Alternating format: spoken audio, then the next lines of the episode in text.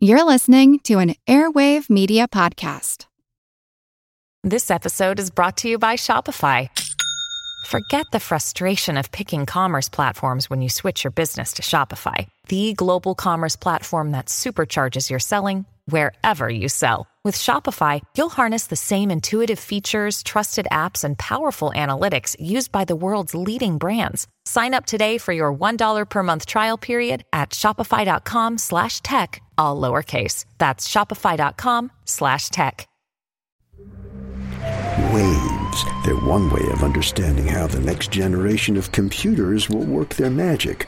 I'm Jim Metzner, and this is The Pulse of the Planet. Let's say you've got a thorny computer problem that involves going through many potential solutions, like decrypting a message, for example.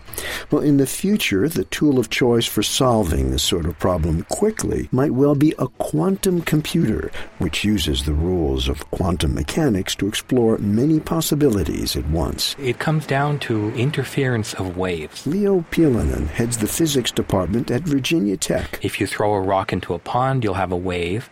If you throw two rocks into the pond at two different places, you'll have the waves from the two rocks ripple out, and eventually the ripples of those waves will overlap. So in quantum computing, we're taking advantage of that kind of wave overlap to explore all the possibilities of how you could go from point A to point B. The language of quantum computing is going to be written in mathematical formulae for solving problems like how to get from point A to point B, how to decrypt a message, or even how to predict the behavior of waves. Imagine that you have a wave that is approaching a barrier. And in the barrier are two very small holes that will let the waves go through. So then the waves that emerge from these two small holes on the other side of the wall start to spread out and eventually they'll interact with each other.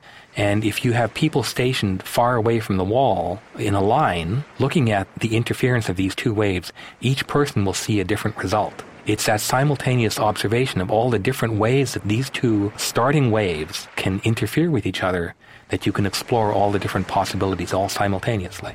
And the waves on the surface of water are analogous to the quantum waves that we can prepare in our quantum computer. Pulse of the Planet is made possible in part by the National Science Foundation. I'm Jim Metzner.